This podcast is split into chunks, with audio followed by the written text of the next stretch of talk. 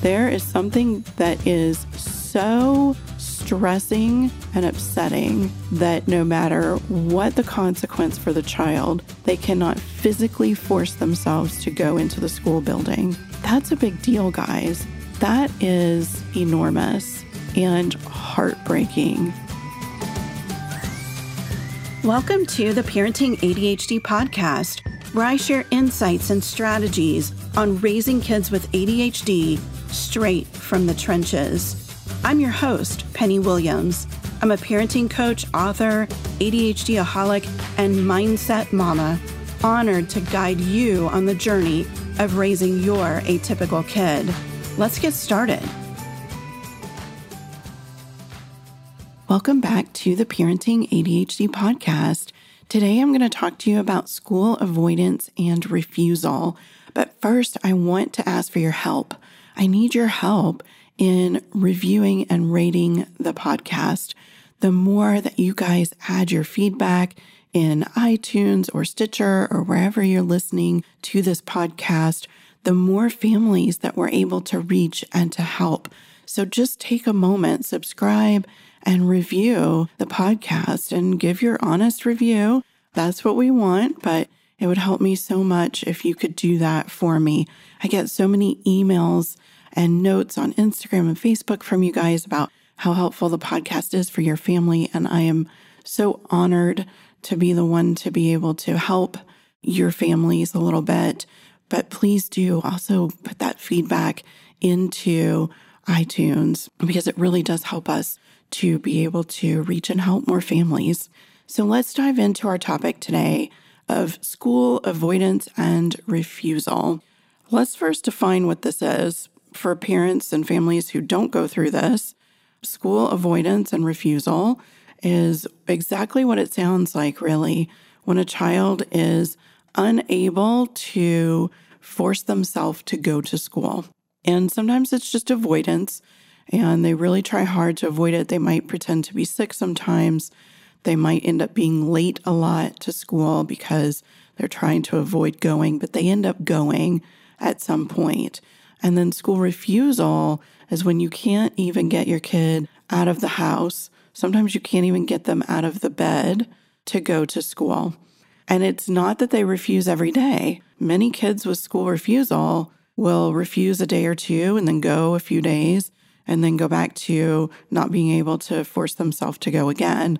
And I want you to really key in on that language that I just used there they do not have the ability to even force themselves to go. And this understanding of school avoidance and refusal is paramount to handling it, managing it with any sort of effectiveness. And I want to share our story with school avoidance and refusal because I think it's really important for you to understand where I'm coming from and how much personal experience I have with this. It is a lot. My son started with avoidance and refusal in fourth grade, which was 10 years ago for us. And he struggled with it the rest of his academic career, all the way until he graduated from high school almost a year ago. And it started one day out of the blue. I drove him to school every day and I dropped him off at the curb, you know, in the line of other car riders getting dropped off at the elementary school. And he jumped out of the car. He had his stuff. He closed the door and he started walking away. And when the line started moving, I started driving away. And next thing I know, I'm about, I'd say, two or three car lengths out from where I dropped him at this point. I hear a blood curdling scream and I look up in my rearview mirror and my tiny little kid is running in a panic after my car. He runs in front of another moving car and runs after my car, screaming as if he was about to die if he didn't get back in my car. I mean, literally, it looked like a wild animal was chasing and attacking him. He was so panicked. It's emblazoned in my brain, his little face when this happened. And so I had him jump in because here we are in moving traffic, right, in the parking lot. And I parked the car and looked at him and said, Buddy, what in the world is going on? Like at first, I thought, well, maybe he forgot his lunchbox or something, but it was still way out of scale in response to forgetting something in the car. And he said he just couldn't go in. He couldn't go to school today. He needed me to take him home. And I think we sat there about an hour because, of course, our job as parents is to get our kids to go to school, right? It's the law, it's what they have to do. And so we sort of have to force them, which is unfortunate. But he couldn't really pinpoint why he couldn't go to school that day, but he was so very distraught. And I honestly had never seen him like that before this. Never. And I just really struggled with it.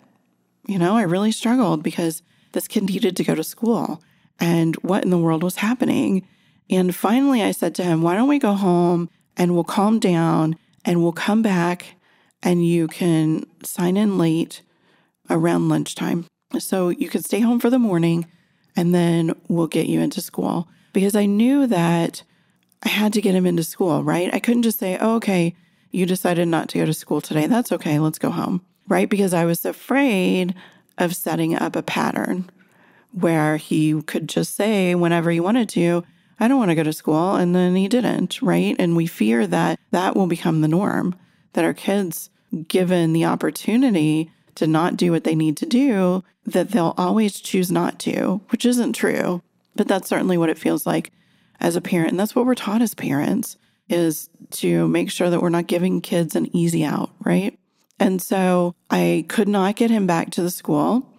I did get him back to the parking lot, but I never did get him inside the school. When we went back that afternoon, it was really hard to get him out of the car, but I did finally get him to walk up to the door with me. I was going to walk him in, get him settled, and he could not go in the door. I opened the door. He's pulling against me. I walk in. I'm trying to pull him across the threshold. He's pulling against me. He could not cross the threshold into that school that day. And that should be really alarming. It should be super, super alarming. And it was, and it wasn't, if that makes any sense at all.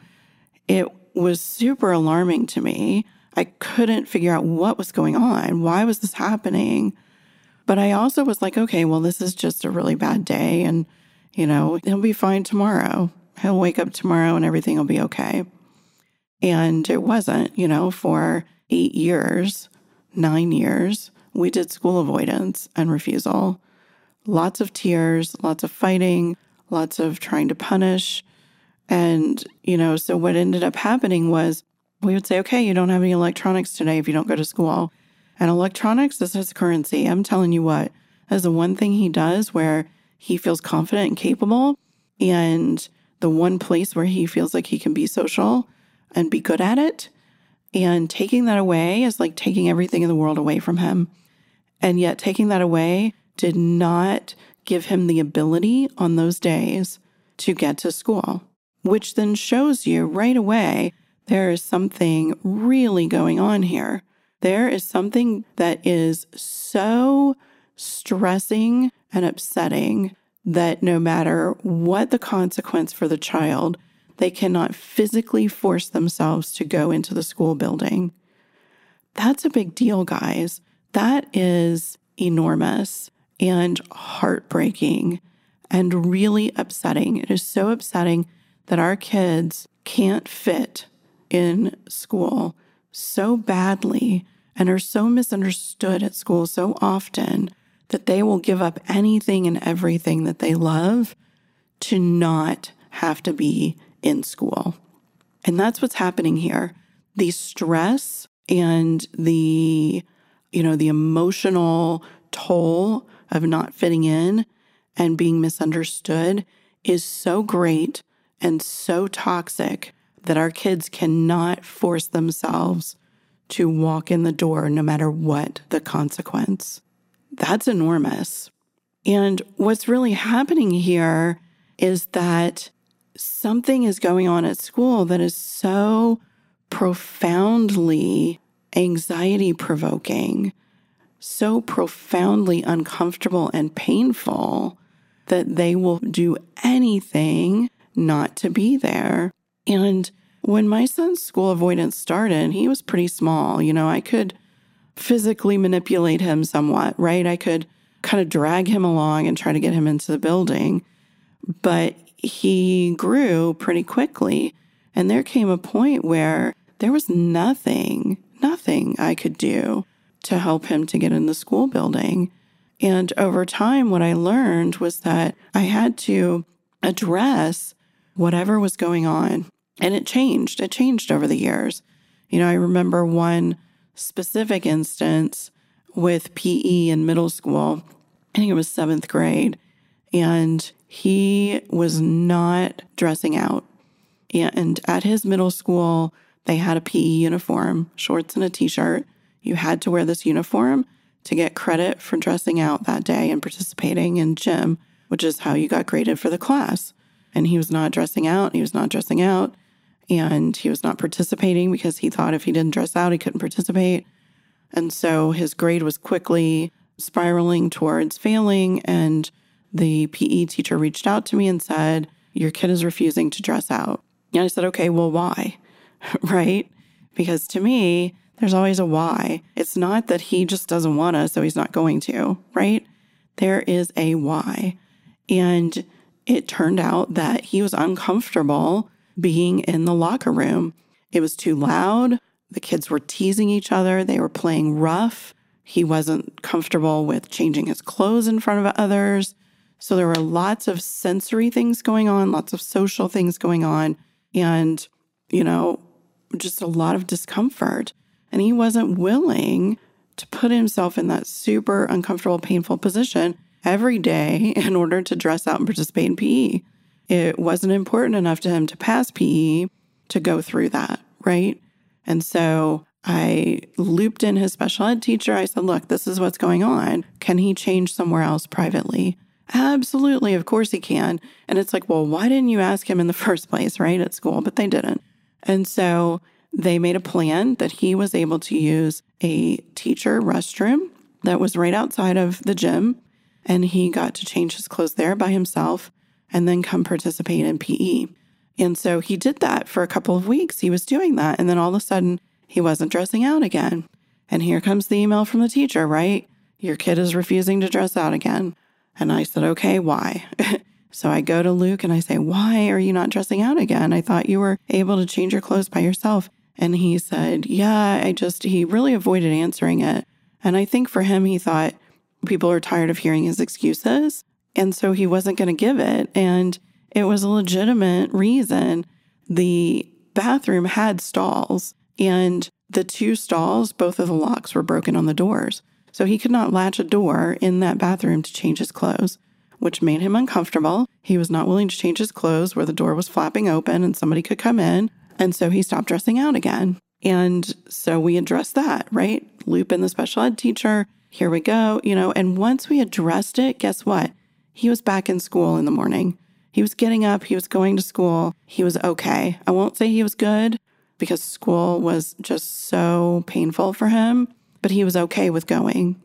And over the years, it was the same sort of thing over and over. We just had to figure out what is going on, what is providing or triggering this intense stress and discomfort and how do we address it and fix it for him so that he can be okay with going to school. There There's so many things, so many things over the years. The hallway, he felt unsafe. People were always bumping into each other. It was loud. So we got together and made a plan where he could change classes outside of the time where the whole school was changing classes. Sometimes kids were picking on him. Sometimes teachers were kind of picking on him, not understanding that he was having a hard time, that he wasn't, you know, refusing to do his work. Sometimes he just needed a break and no one would give him a break. So many different things were happening and it was this constant change. But every time he was avoiding or refusing to go to school, we had to sit back and say, okay, what's going on? What is it? And I learned pretty quickly that taking pen and paper and writing down his concerns and writing out a plan of addressing them helped monumentally. So we would sit down in the morning when he couldn't get out the door to school. I'd say, okay, what's going on, bud? What do you think is making it so hard for you to go to school? What's been happening? And I would write every single thing down. And then I'd say, okay, let's go through them now and let's make a plan for what we're going to do to make these things better. So, the plan for changing in PE in the locker room, I wrote down mom's going to email special ed teacher, PE teacher, and ask if there's a different way you can dress out. Okay, great, you know, and that resolved that one. Go down the list. Next one. Okay, what's the plan? Sometimes the plan was meeting with the guidance counselor when we got in the school building. Sometimes the plan was meeting with a guidance counselor, you know, a couple times a week. That counselor was checking in with him to make sure that he wasn't being bullied, that he was feeling like he had some connection at school. Lots of different things. Sometimes it was the teacher won't let me do this in a different way, or they keep complaining about my handwriting when he had dysgraphia and his handwriting in high school looked like, you know, a two year old because he has dysgraphia. Not his fault, not his choice, but it wasn't always understood. And this is what you have to do when your child has school avoidance or refusal. You have to figure out the why. You have to put your detective hat on and you've got to drill down and figure out what is the specific trigger that is causing the anxiety or discomfort, that is putting up a wall and preventing your child from being able to physically walk in the school building. And enlist people in the school. Sometimes teachers get it, sometimes they don't. If your child has an IEP, they should have a special ed coordinator or case manager or teacher and make that their safe person. Make a plan that when they're uncomfortable, when they're feeling misunderstood, when they're freaking out, whatever it is, they can go and find that person and that person will talk to them and listen and understand and help them. That makes a big difference. The other thing I'll say too is that forcing does not work. There's no amount of physical forcing, there's no amount of punishment that will force a child to go to school when they have this level of toxicity at school. And I remember in fifth grade, we were having a really hard time and we sat down and we had a meeting, and the principal and the vice principal, like everybody in the school, was in this meeting about his school refusal and how many absences he was getting and my struggle to get him in the building. You know, at this point in fifth grade, he actually tried to get out of my car, moving my moving car in the middle of an intersection on a five lane road. That was how totally desperate this kid was not to go into school. As we turned down the road for the building, he literally tried to jump out of my moving car. And then we got past that, you know, child locks are great.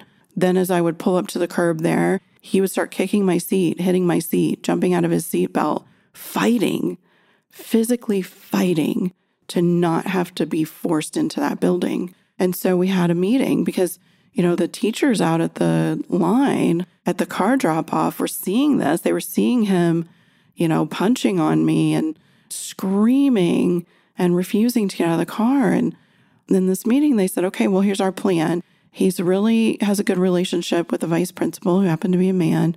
They are really kind to each other and compassionate, and they really have a good connection. So when you get to the school, park in the parking lot. And I think I had his number to text him and let him know, and he'll come out and he'll escort Luke into the building. And he'll have a friendly face and somebody to walk in with, and that'll be so helpful.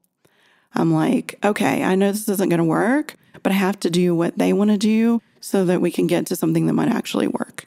We have to start at, you know, the ground level. And so the very first day, this wonderful vice principal came out. He tried to coax him sweetly with his voice and his words, wasn't working. Called another teacher out, I think. They physically pulled him out of the car. He was kicking, screaming, punching. And this vice principal was a good six foot two, probably, maybe two, 250 pounds. He was a big guy and he was struggling to kind of control this little bitty kid. Luke was probably, I don't know, 60 pounds maybe at that point. He was so tiny and thin. And they ended up standing in that parking lot for an hour and a half while Luke punched and hit and melted down until he was so exhausted that he couldn't punch and fight anymore. And so they walked in and he sat in the office and they called me to get him and said, Well, that didn't work and we're not doing that again. I said, No, you're not doing that again because that was traumatic for my kid and that was not the appropriate way to handle it. And so as time went on, we learned more lessons like that, right? Because people were not talking about school avoidance and refusal 10 years ago. I struggled immensely to find any information and support. The only thing I found was Dr. Jerome Schultz's book, Nowhere to Hide. And it really helped me understand what was going on. And for any of you out there who are struggling with school refusal, please get this book and read it. It will help you understand your kid and what they're going through and why this is happening, and that it's really out of their control. They are so desperate, even physiologically. Like their anxiety and their stress is so painful that they are physiologically not able to get into school, right? And this book helps you understand those levels of stress, the toxic stress, and how that is creating this reaction in our kids' minds and bodies. And then, you know, what we can do to help. And so, you know, we just continued with the same pattern of sitting down with pen and paper. Tell me what's going on today. What can I do to help? How are we going to make it so that you're feeling okay to go to school again? And over and over for nine years not daily. You know, there were times where it was pretty much daily for, you know, two to four days.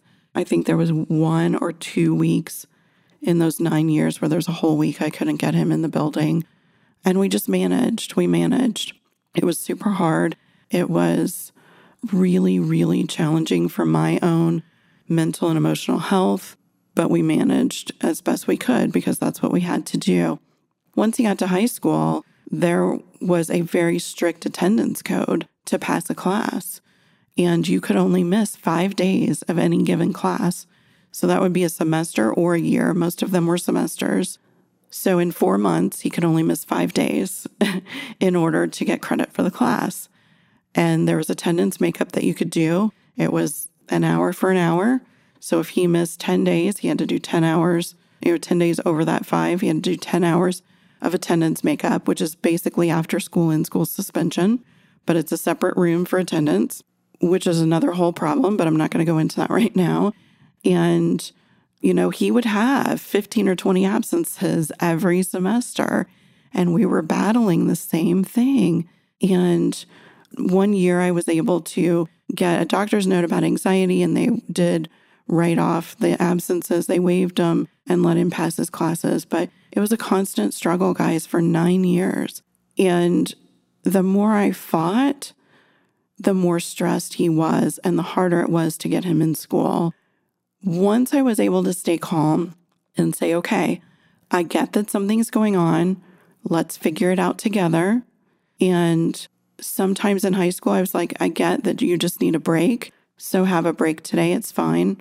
When I was that understanding, he was able to go much more often because I was not compounding his stress and anxiety by pushing. And it was really hard for me. I am not going to sugarcoat it. Some days I was ready to get in the car and run away and never come back. Like some days I was so angry and frustrated, and it came from a lack of control. I had no control over the fact that my kid has to go to school because the law says he does. And yet I had no control over getting him there because of these toxic stressors and discomfort because of his disabilities. And the two did not jive. And I was being pushed on both sides, really. And some days I just couldn't manage it.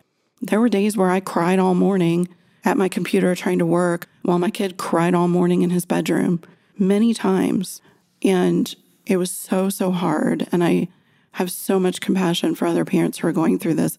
And we're seeing so many families dealing with school avoidance and refusal now, post pandemic, although we're really not post pandemic, but kids are back in school for the most part.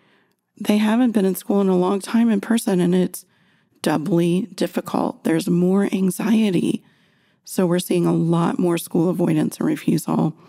And I want to address too, because I can hear some people saying, oh, well, you should have homeschooled. If your kid was that upset being at school, if it was that hard and difficult and painful, why didn't you homeschool? Homeschooling was not going to work for my child. It just wasn't. He would not have done school with a parent asking. He just wasn't that kid. And he craved, craved being with other kids. And homeschooling would have felt like a punishment for him. It actually would have been worse. It just wasn't right for us. I'm not saying that that isn't necessarily the answer for some families. And, and I know many who struggled with this and said, hey, if it's that bad, we're schooling at home and it's worked for them. And that's great. But it's not the answer for everyone. And I want to make sure that that everyone out there listening understands that. It may not be the answer for you. And that's okay. And I just encourage you work with the school, help them understand that there are things going on for your child in that building that make them feel like they're under attack, make them feel under siege, unwelcome, misunderstood, completely pained and uncomfortable, and under great anxiety and duress. The school needs to understand that because when they do, they will work with you and your child and they will not push and they will not threaten truancy. I get so angry when schools threaten truancy for kids with disabilities who have school avoidance and refusal. And these kids have anxiety diagnoses for the most part so often. So you can't punish anxiety out of a kid, period. You can't push them to suddenly not be anxious. In fact, the more you push, the more anxious they are. So I need schools to, you know, get that, right? We need teachers and administrators, especially, to get that, to understand it. And they just don't. They don't have the experience. They weren't taught that in school. You know, teachers do not have to learn about disabilities, learning disabilities, ADHD, or autism at all to graduate with a teaching degree and be a certified teacher. They do not have to have any education whatsoever in learning differences and disability diagnoses. So, a lot of times they just don't know any different. And so, we have to find a way to open the dialogue where it will be received and educate them on what's really going on. So I encourage you, if you're dealing with school avoidance and refusal, one, get Dr. Schultz's book, Nowhere to Hide, read it as quickly as you possibly can. It will give you so many aha moments and really help you to cope with what's going on better and help your child more more effectively. I also encourage you every single time your child can't get to school, pen and paper, what's going on? What are you afraid of? What's happening? What has been painful? What has caused you discomfort? What has made your anxiety really hard to deal with or really spiked? And work together and show them that you're on their side and in their corner. You have to show empathy and understanding for this, or it just persists and gets worse. And then, you know, recognize that your child is doing the best that they can when they can get to school and feel okay, they will do it. And we have to recognize that and we have to celebrate it.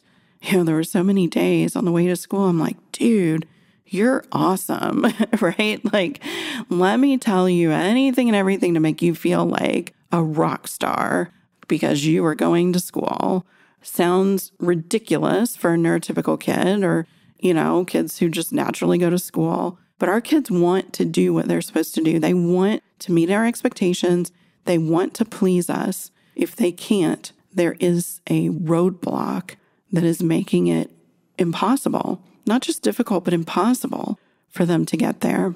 I want you to give yourself some grace. Above all, you are doing the best you can, and it's not your job to please the system. It is your job to help your kid, to help them be able to get educated, to learn and to grow, to better manage stress, to better manage discomfort, to even be able to sit with discomfort and go through it instead of avoid it. That's what your job is. Your job is not to please the system. And you have to let go of that. Whatever the consequences, however much they're barking at you from the side of, you know, it's the law, this is truancy, you've got to just accept that, block it out, and be in your kids' corner and help them and support them because that's the only way through school avoidance and refusal. You can go to the show notes and get a link to Dr. Schultz's book, Nowhere to Hide. The show notes for this episode are at parenting, ADHD, and autism.com slash 147 for episode 147. Hang in there, parents, and I'll see you on the next episode. Thanks for joining me on the Parenting ADHD podcast. If you enjoyed this episode, please subscribe and share. And don't forget to check out my online courses, parent coaching, and mama retreats at parentingadhdandautism.com.